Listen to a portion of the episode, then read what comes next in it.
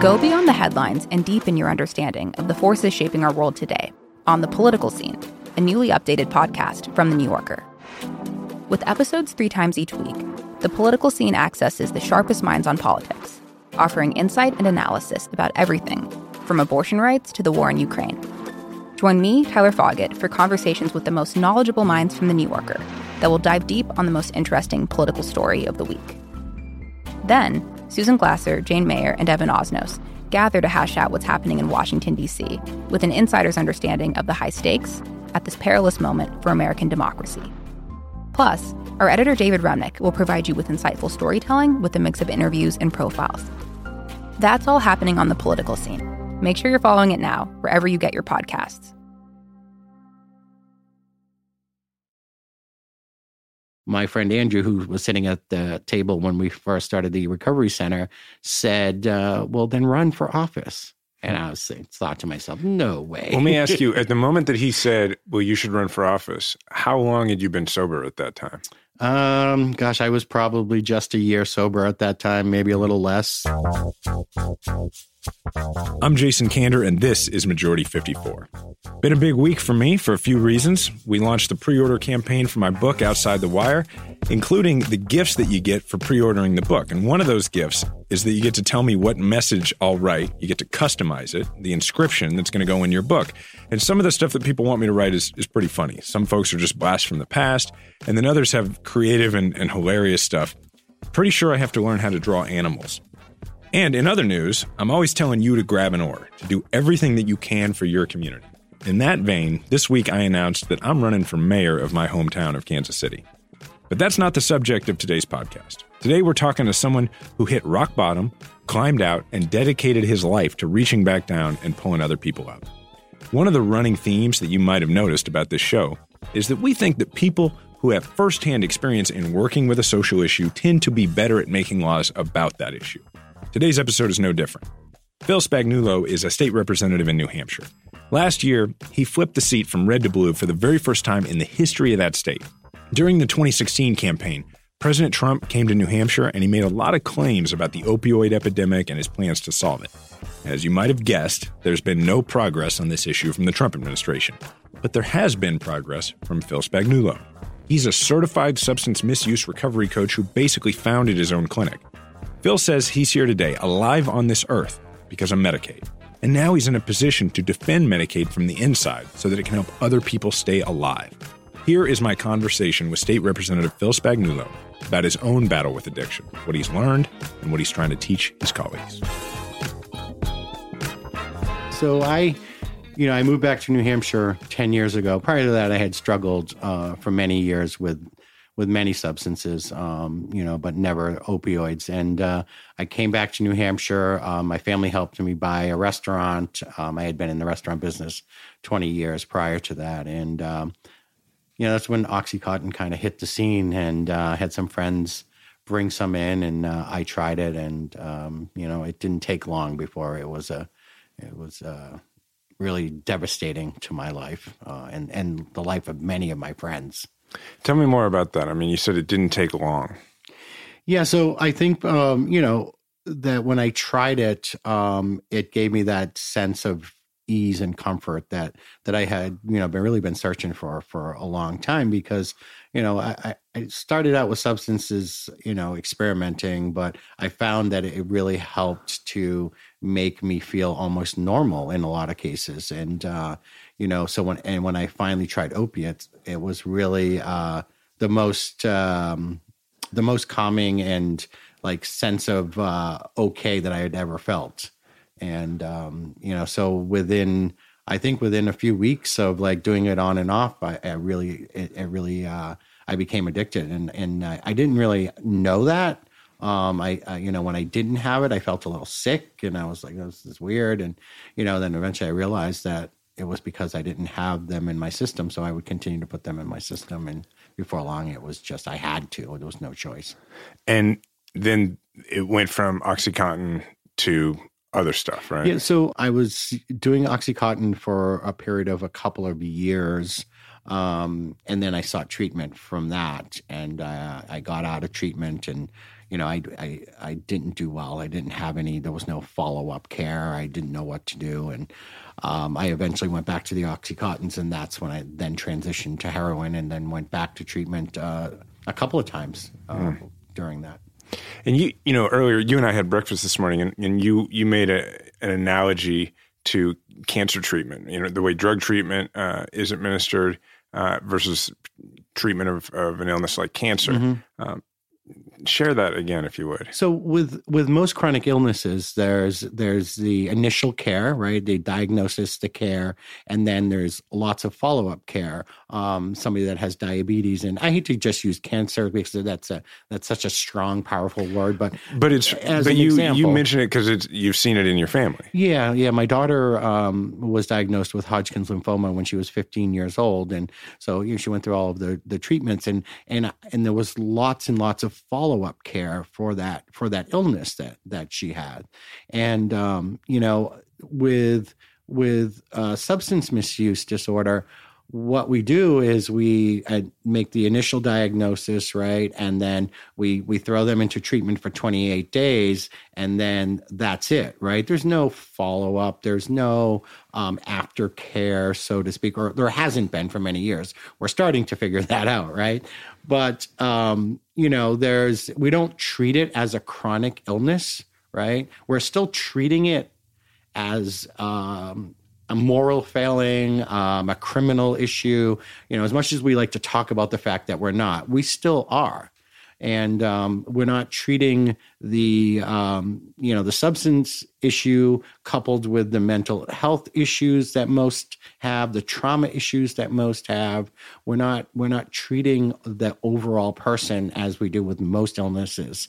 Um, mm-hmm. We're you know we're, we're just we're throwing a little bit of time and a little bit of of uh, you know separation from the drug and a little bit of understanding of why you do what you do, but then it's like you're on your own. And then what? Right? The same coping skills that I lacked when I got to treatment and the same uh, internal turmoil that I had when I got to treatment still exists when I leave app 28 days later right but so there's there's part of the right. the the disconnect when we're dealing with this issue we almost do it like it's surgery like you're going to yeah. go in we're going to take this thing out of right, you that's right. that's a problem and and sew you up and you're good but the truth is like you still have the problems you had that caused this in the first and place quite frankly um, what happens is the reason that people most people uh, use substances is because the of the internal turmoil that they don't know how to manage, whether it's you know mental illness related, trauma related, or just overall lack of coping skills. Right,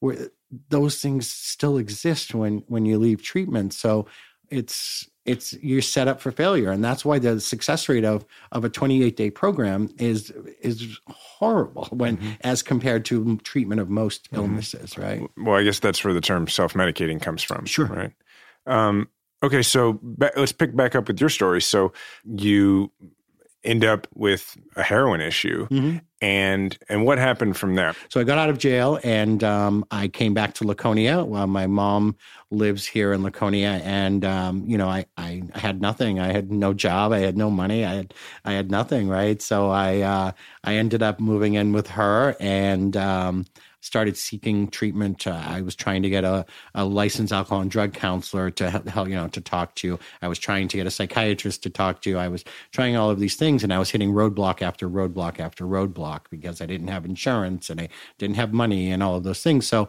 um, I finally uh, signed up for Medicaid and. Um, got approved for Medicaid and um, started seeking these treatments. But during this time, I, got, I was really frustrated because it was really difficult, right? And like I'm a pretty aggressive person. Like when I believe that I I can, you know, something needs to be done, I'll I'll do it. But most people that I have seen along the way don't, right? They they ask for help, they don't get it, and they're like, okay, I tried, and you know, they end up dead, or they end up, you know, in jail, or they end up, you know. Which I, when you're struggling with a problem like like substances, I would imagine any roadblock can feel massive. Absolutely. And, and because you know like the stigma is real and you know that you're being judged. And so when you finally build up the courage to ask for help and admit, right, that you have this issue that's so stigmatized, um, and then you don't get the help, it's it can be mm-hmm. devastating and, and it can really be life ending for for people. So uh, Medicaid entered the equation. Yep. So I got on Medicaid and I started getting uh, treatment. I was going to a psychiatrist. I was going to a licensed alcohol and drug counselor. Um, you know, and then I was I was doing the twelve uh, step fellowship uh, programs as well.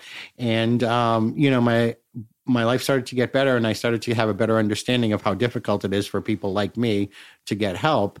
And so I um, called up the mayor of Laconia and I asked for a meeting with him. And I kind of shared him, shared my story like I, am doing with you, right? I told him a little bit about my past, and you know, then I talked about how difficult it was for people like me to get help. And I was like, "What's what are you doing?" And he was like, he didn't really have any answers. He said, "But there are these people that are meeting." Um, on Tuesday nights in this church basement that are trying to figure the community members trying to figure out how they can help. You know, they were community members that were committed to trying to to do something in this area. And so i joined them and we worked really hard to form a nonprofit and get some funding. And uh, we opened a recovery center in laconia. And then i got some training and i became a recovery coach and um, you know, but as I'm doing all of this, I'm still frustrated with the system and the lack of help and all of those things. And, you know, I started to realize that the federal government's not going to bail us out of this. The state government's really not going to bail us out of this. Like until we get community members to to do what these folks were committed to doing and that that I was lucky enough to be part of, like we're not going to really have an impact uh, on this. And if we sit around and wait, people are just going to die uh, at a at a higher level than they already are. And we're looking at sixty thousand deaths this year from from overdoses. Like mm-hmm. It's it's unacceptable more people die in one year from overdoses yeah. than died during the entire Vietnam War. Right. Right? Like yeah. if it was anything else that was that were killing our citizens, mm-hmm. there would be uh, there would be a huge effort to stop it, right? If it was, you know, any any other disease or plague or however you want to do it, right? Like there would be a, a, a public outrage and you know government would be forced to to, to mm-hmm. do something about it. But because we we either consider this our little dirty dark secret or or we just believe that people are making that choice and know well too bad for them. Mm-hmm. right? We don't we're not having that. Uh, so anyways i you know i got involved with the recovery center. We did with all that but I, I started to get frustrated with the system that i saw as broken. And i saw that the you know the government would you know, we'd hear all of these speeches from all of these politicians about how they were going to fix the opioid problem. They were going to dedicate all these funds, and none of that was happening. And I, you know, so I started complaining to some local politicians. And my friend Andrew, who was sitting at the table when we first started the recovery center, said, uh, "Well, then run for office." And I was thought to myself, no way. Let me ask you: at the moment that he said, "Well, you should run for office," how long had you been sober at that time? Um, gosh, I was probably just a year sober at that time, maybe a little less. Okay. Um, when I first like that that thought was put in my head, and uh, you know, I, I just didn't think that it was a it could be a reality for someone like me, right? With a, a guy with my past and my issues and all of that.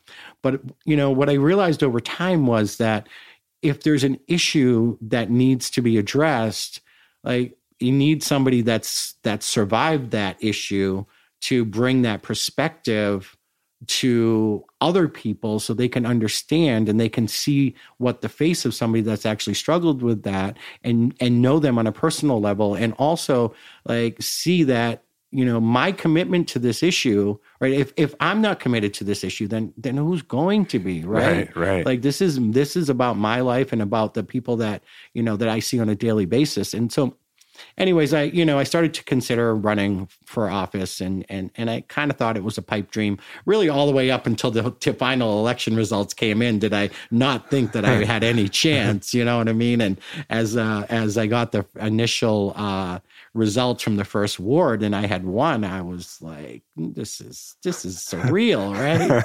but uh, you know, but so I've kind of like realized that along the way that unless people step up and and commit themselves to whatever whatever the issue is, and it doesn't have to be the opioid issue. It could any issue that that that we face as a nation, right? Eh, we can sit back and we can complain about it all day long, but if we're not taking steps to help to uh, either force some changes in policy that affect these issues or or you know get involved in organizations that that try to help with these issues we're we're never going to make any progress in these in these you know we've got too much there's too much talk you know i have a friend that loves to say they talk we die like mm. and that's that's the reality mm. of this of this situation and you know for me it's just um, I've seen a need in, in other areas. Like the recovery center was like my first glimpse into like service to my fellow uh, you know residents uh, you know in the in this area um, of giving them a place where they can go and they can ask for help and we can help them navigate the all the obstacles and hurdles that that will be presented right and somebody there with them that's been through it that can help them now get through mm-hmm. it and well, it, it, feels like there's a couple of times in the story you've just told me where you had to confront a stigma, right? Like first, oh, absolutely. First, there was a stigma for you around going and um, and and enrolling in Medicaid. Uh, you know, that was you. You had to f- confront the the fact that you, like you said a minute ago, you know you're being judged.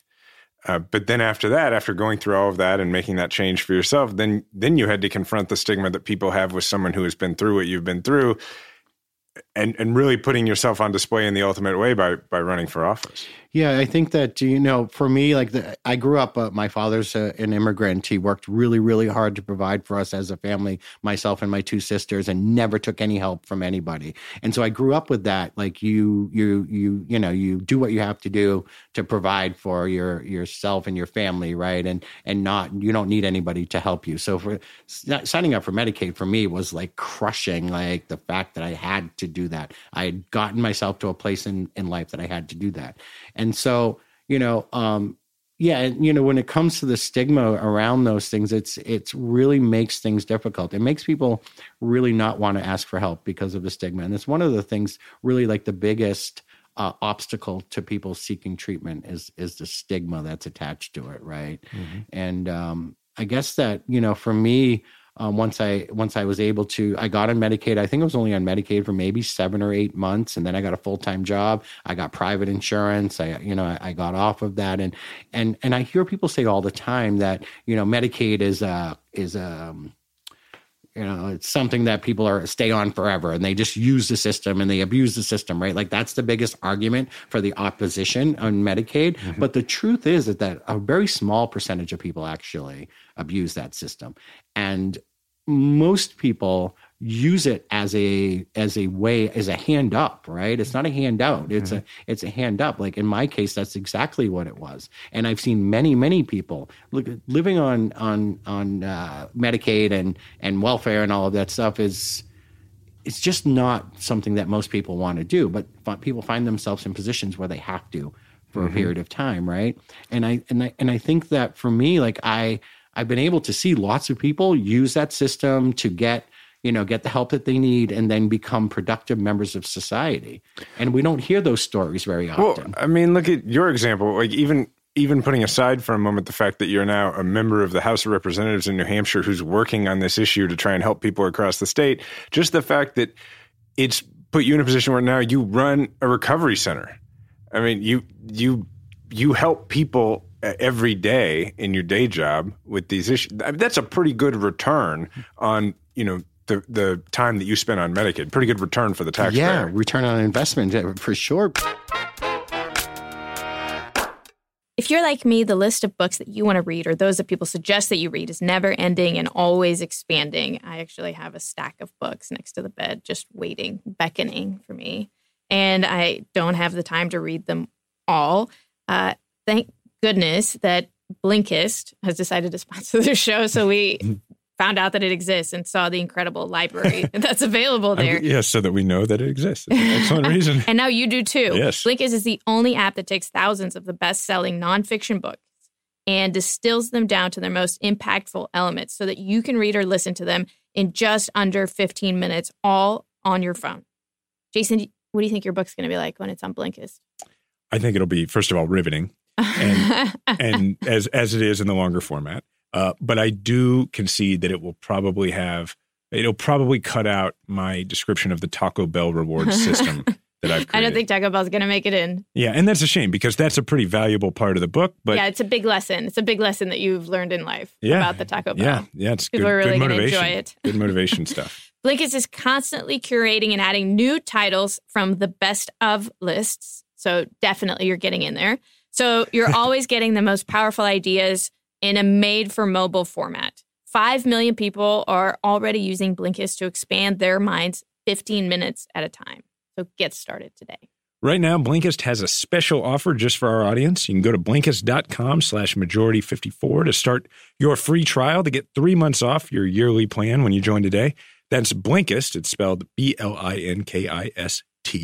Blinkist.com slash majority54 to start your free trial or get three months off your yearly plan. Blinkist.com slash majority54. One of the things that's interesting is in your campaign from the very beginning, you told your story. And and so you know when you announced it was it was in the paper like uh, this is why I'm running, this is who I am. And then you start knocking on doors and you had mentioned to me that as you're knocking on doors, people are like, "Oh, you're you're that guy." So at each door, you are confronting that stigma very directly.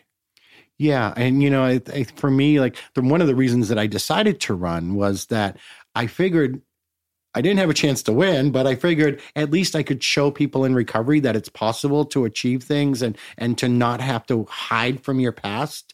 Uh, and you know also to show people that don't really understand this issue and who think that we all sleep under bridges and you know drink out of brown paper bags and all those things that we're real people we we have the ability to be productive uh, and you know i think that that's by, by doing that, I was helping to break the stigma.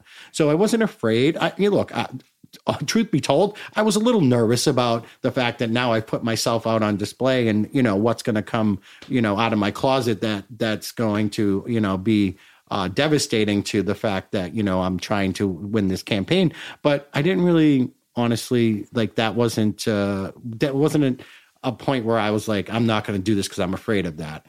I, am just going to uh, do it and and hope that uh, people would understand because you know most people have things in their past that they're not proud of right? And and and so I, guess that for me i just wanted people to know that it's okay. Like i i'm here. I I'm, I'm admitting that i've made mistakes in my life but i'm also showing you that i've been very productive since then and and and doing these things. And and it was a great experience like just overall like talking to these people knocking on their doors and you know them telling me their personal stories about their their loved ones who are struggling or have struggled and you know and really um really reinforced that I was doing the right thing. By you know, I, I had women standing there crying, telling me about their grandchildren or about their child, and you know um, how difficult it's been, and you know that they've tried so hard to get help, and and the help just isn't available. That's that's a theme that I heard over mm-hmm. and over and over again. There's not enough help, and the help that is available is really hard to attain. In a district that Trump in 2016 won by 13 points you won. Yeah, no one was more surprised than I was, honestly. Um, yeah, but you know, one of the coolest things that came out of the whole campaign for me was that people in recovery came up to me afterwards and they told me that they had never voted in their lives, right? They didn't think that they could vote because some of them are convicted felons and all of that. So they just, and, and it, that whole, you know, thing just scared them. But they said that they were so inspired by the fact that I was open about my recovery and in my campaign that it inspired them to go and vote.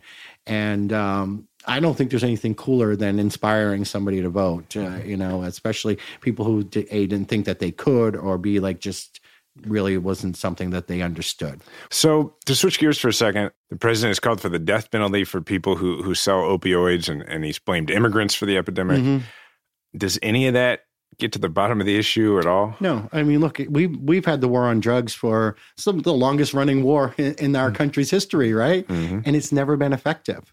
It's mm-hmm. never. There's more drugs in the country now than ever. There are more people addicted to drugs now than ever. And we have spent billions and billions of dollars fighting this imaginary war on drugs, and it has had no effect. Mm-hmm. Right? At what point do we realize that the the the way to stop the influx of drugs is to stop the demand for the drugs, not the bringing in the drugs are always going to to to be brought into this country right the wall isn't going to stop them because they're already tunneling under the wall and flying over the wall mm-hmm. and all of those things mm-hmm. right like there's there's many many ways that drugs are being brought into the country so we we have if we spent half of what we've spent on the war on drugs on the treatment of the people who are addicted to drugs, we would be in a much better place mm-hmm. today.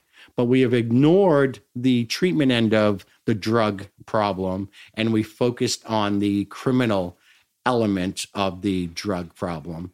And it's gotten worse, not mm-hmm. better. Mm-hmm. It has not at all gotten any better, right? So you're talking about really you're talking about a war on addiction.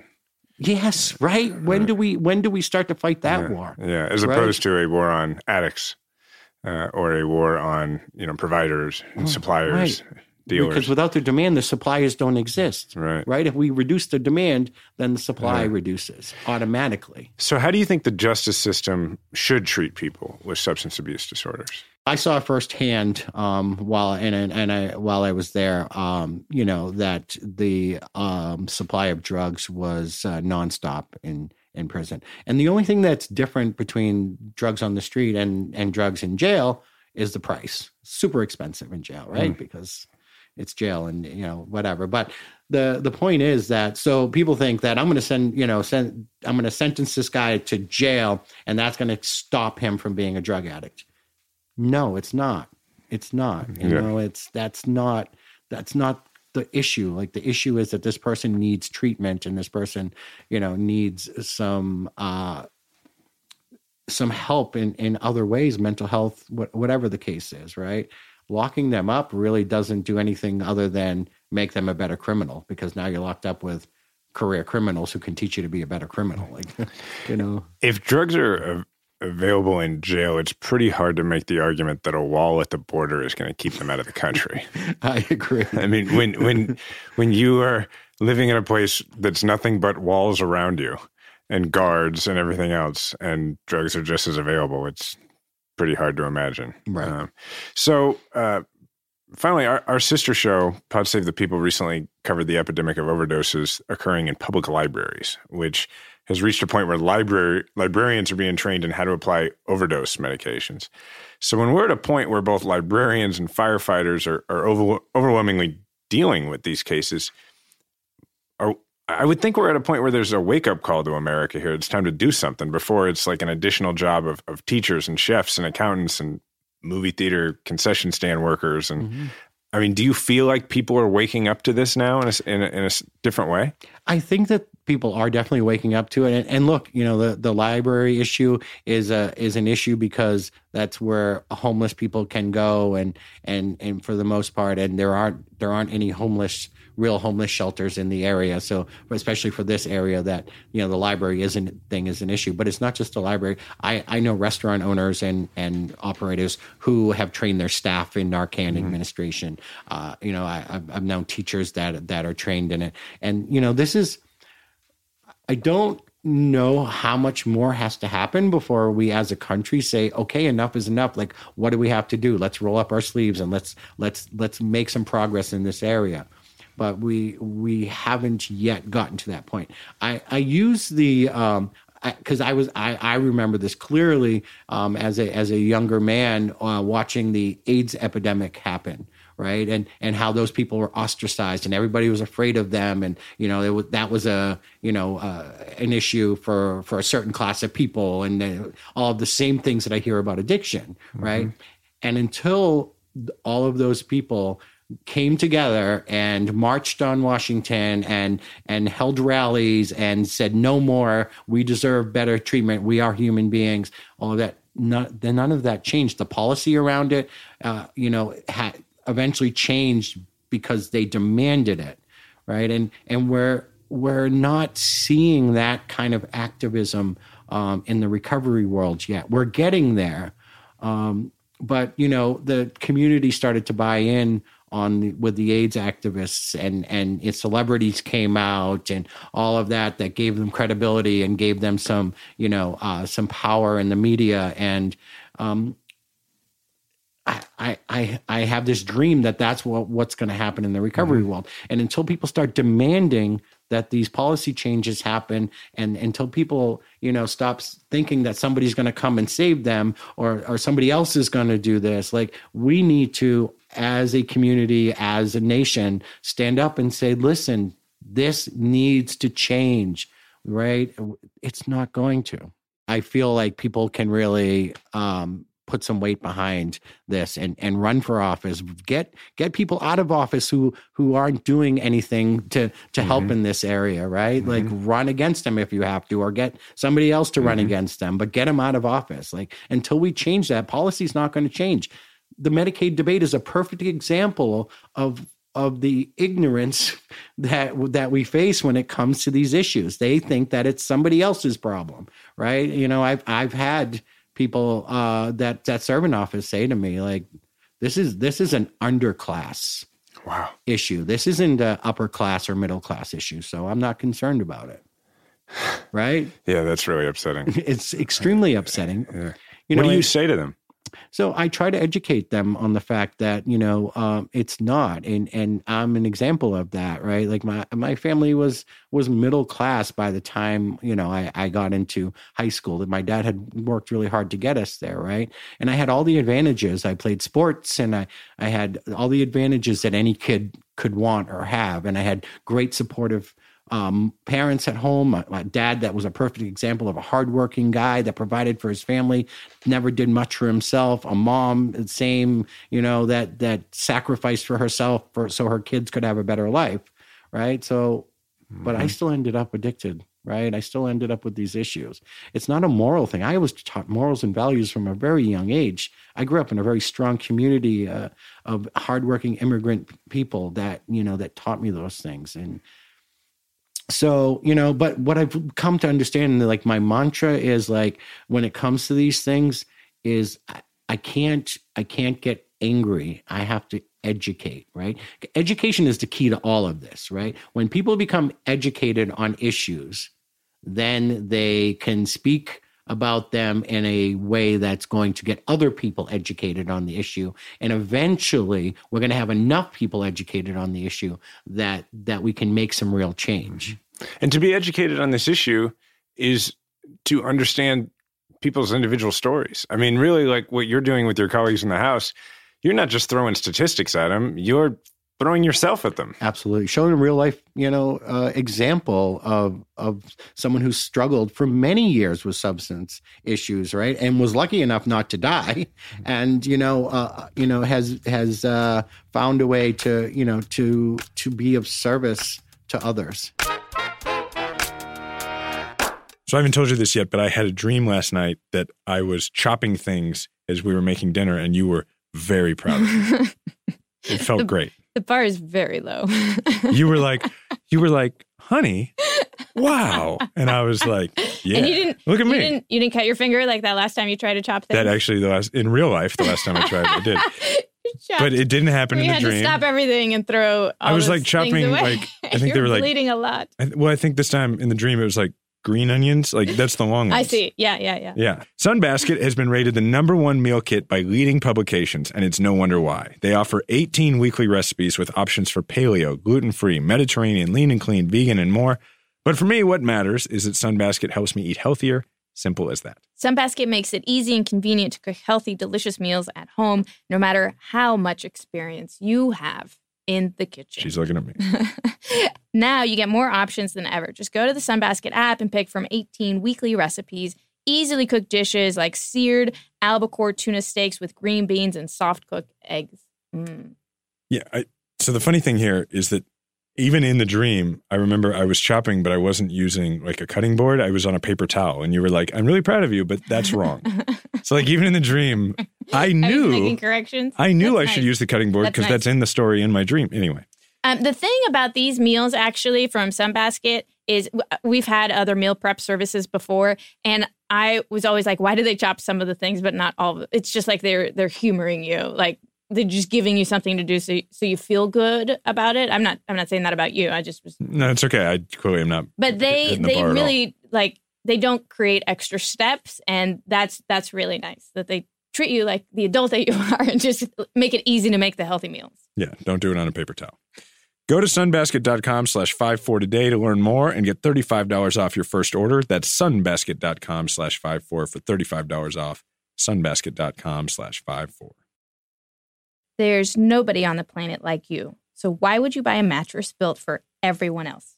Working with the world's leading sleep experts, Helix Sleep developed a mattress that's customized to your specific height, weight, and sleep preferences so that you can have the best sleep of your life at an unbeatable price. If I was going to be any kind of expert and I had like a top 10, sleep expert would 100% be in there. Because you know, like if you meet a sleep expert, that person probably, first of all, never yawns. they never yawn. They never, like their eyes are never red or anything like that. Like they know how to sleep. They have a lot of practice at it. They like, they mean business when they sleep.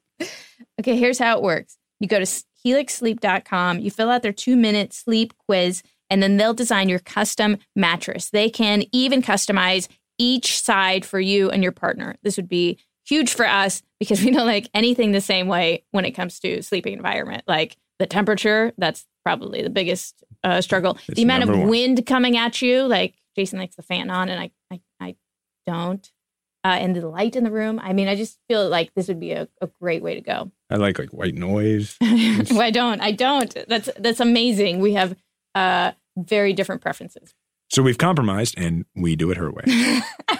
In 2018, Helix Sleep has taken customized sleep to the next level with the Helix Pillow. The all new pillows are fully adjustable so that you can achieve perfect comfort regardless of sleep position or body type. Helix Sleep has thousands of five star reviews. Plus, you get 100 nights to try them out. Go to helixsleep.com slash majority54 right now and you'll get up to $125 toward your mattress order. That's helixsleep.com slash majority54 for up to 125 bucks off your mattress order. helixsleep.com slash majority54.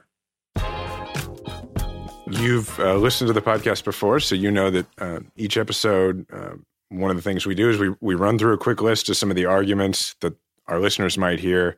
Uh, some of them are going to be similar to the stuff that you've heard serving in the House, um, and they're the talking points, the you know the right wing talking points from like your misinformed friends or from the propaganda machine, and uh, they're not always the most fun to listen to. They're frustrating, but it's important that we be able to respond to them because one of the goals of the show is to make sure we give people tools to engage with the other side. So, Right. so I'm going to rattle off a few of these opposition uh, arguments, and then we're each going to share, mostly you, um, constructive responses to these uh, not so constructive statements. So, Okay.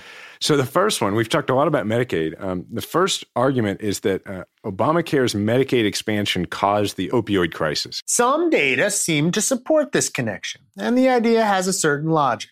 Coverage from Medicaid, or any kind of health insurance for that matter, plays a role in access to prescription opioids, just as it does for access to many other types of healthcare. Earlier analyses that Medicaid enrollees tend to be prescribed opioids more frequently than people with other kinds of coverage. But that could be because of other factors also related to insurance. It's important to remember that people who go on Medicaid are sicker than those with other forms of coverage, so they may have more pain that warrants opioids. It is also true that the 31 states that expanded Medicaid experienced a larger increase in drug overdoses between 2013 and 2015 than states that did not. As Mr. Johnson wrote, these data appear to point to a larger problem. But this is a weak foundation on which to base a conclusion that Medicaid is driving the opioid epidemic. What's your response when people say that? My response is that um, we have we have lots of proof in lawsuits that have happened across the country to prove that Purdue Pharma and other uh, drug manufacturers actually caused the opioid problem. They flooded areas with. I think some some of the statistics that I've heard that there was like one place there was like a thousand oxycontins for every resident or something outrageous like that that made it to that area. Right? There's Obamacare, you know, allowed people to to get uh, access to health care. Uh, the healthcare community and the big pharma are the ones that failed us, and really, actually, um, in in some cases with big pharma, um, their their greed and their uh, their lack of, uh, I guess, morals, I would say, um, you know, is is the reason that we that we have the epidemic that we have today. This has caused not only did it cause this opioid epidemic, but what it has done now over the last 15 years or or more, right, as we're going on 20 years now with this thing, has created a generational issue with this substance. We have never in our history seen a dependence on a substance uh, like we're seeing with opioids. Alcohol comes very close and at times was similar, but uh, the opi- opioid epidemic has, we've never seen this. Well, and also because anecdotally, you know, I've just heard so many stories about folks who um, they became addicted, and also with the overprescription of it, there's pills around the house. The availability. Right. Yeah. It was a huge issue. And people didn't truly understand because what we believed was the propaganda of the of Purdue Pharma saying that we have this long acting uh, opioid that's not as addictive as the previous which was a complete and total lie. It was more powerful and more addictive, right? And we were they were convincing doctors to by incentivizing them with trips to the Bahamas or whatever to push this this product, mm-hmm. right? Under and and look i'm not blaming doctors initially they were lied to and, and didn't understand but over time the evidence became clearer and clearer that this is, this drug was a problem and we still continued to mm-hmm. overprescribe it and we we continued to uh you know make billionaires out of people who knew they were introducing something into our society that was going to kill people mm-hmm. and they didn't care well also just Republicans have been trying to get rid of social programs like Medicaid for years. Sure. I mean, decades. Mm. So whenever somebody says something like this to me, I'm, I always say, so now, now this is the reason they want to get rid of Medicaid right. because it seems like they've got forty other reasons they want to get rid of Medicaid. Maybe they just want to get rid of Medicaid. Right. Maybe this is just a BS thing they made up in order to have another argument to throw in the pile.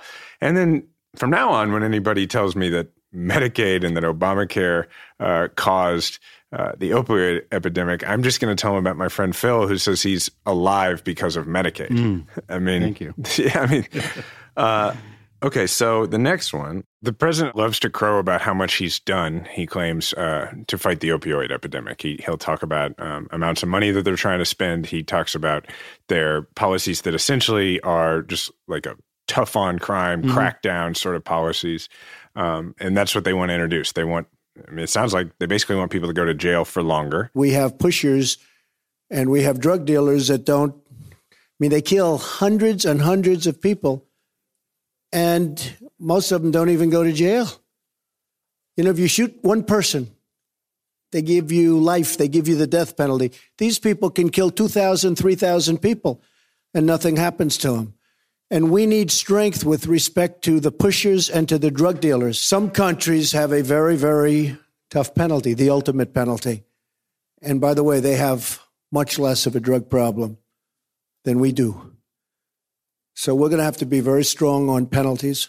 You know, if someone says to you, well, look, President Trump has done a lot to fix this, what's your response to that? Uh, my response is that President Trump is trying to duplicate exactly what President Reagan tried to do back in the 80s, right? It's tough on tough on drug dealers. Um, you know, Nancy Reagan's campaign, just say no, right? Those those are two policies that have failed completely to be effective. And now uh, President Trump is trying to act like he's come up with the this whole idea, but we've tried this already. It didn't work. We're you know we're we're making a mistake in the way that we're approaching this thing. Number one, and number two, I have not seen any policy or money that has come to New Hampshire to help this issue. So the, once again, people are talking, but nothing's really being done, mm-hmm. and. Um, I just uh, it's it's really frustrating uh, because people are people are under the belief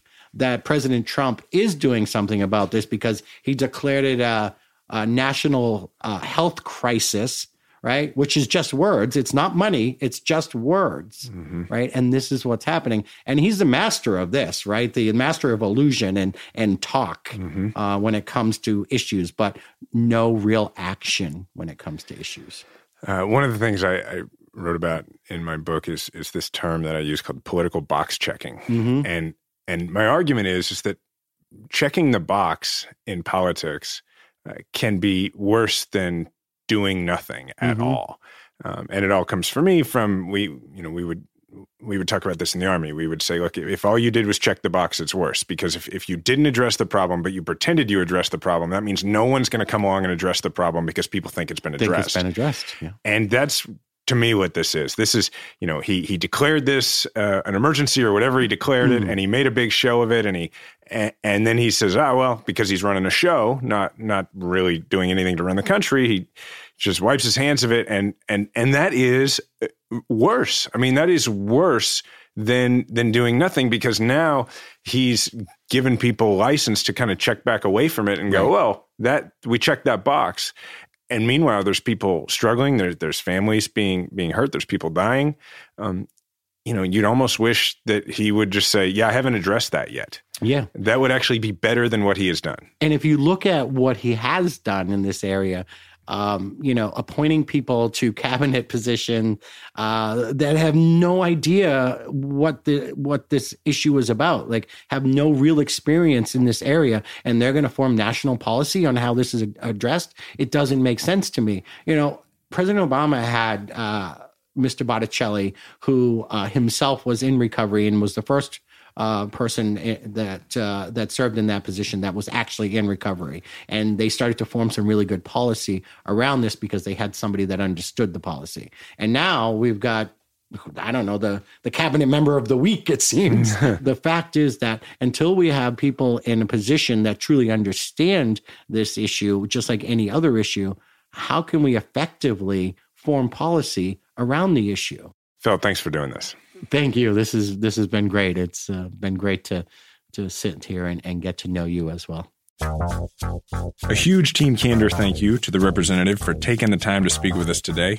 We hope Phil gets to keep serving the people of New Hampshire for years to come, both as a representative and as a counselor. You can follow along with his work on Twitter. He's at Phil Spagnuolo NH. So that's Phil, P H I L, Spagnuolo, S P A G N U O L O, and then N H. That's how you spell It's in the show notes. Yeah. You can just click. I hope everybody got that. hope you're writing down while driving in your car. no, don't do that.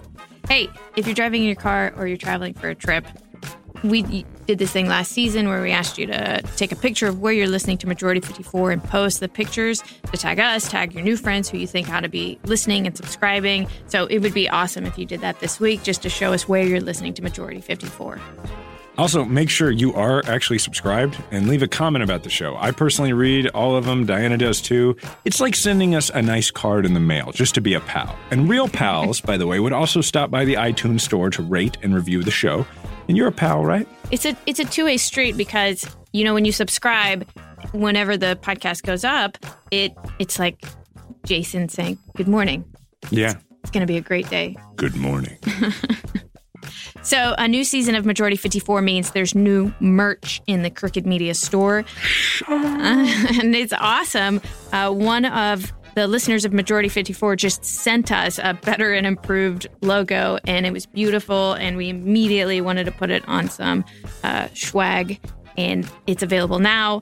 You got to check it out. And please thank Ryan Wilson. That's his name. He's at Ryan G. Wilson, and he's a designer who's available for freelance work. I don't, I don't know if anybody needs freelance work, but he's still paying off some school loans and does some pretty incredible things. So uh, there will be links in the show notes uh, to his website and his Twitter handle as well. Thank you, Ryan, from me. Uh, you can find me online. It's uh, on the Twitters at Jason Kander, or if you prefer, I've never mentioned this before. I hope Diana's okay with it. You can oh, check no. out you can check out at Diana Kander, and you can shoot us an email. It's hello majority54 at gmail.com. I'm Jason Kander. Thanks to my wife, Diana, and our entire team at Majority 54 for putting this together. And remember, we all have a platform. Make sure to use yours today. Have a great week. Yep.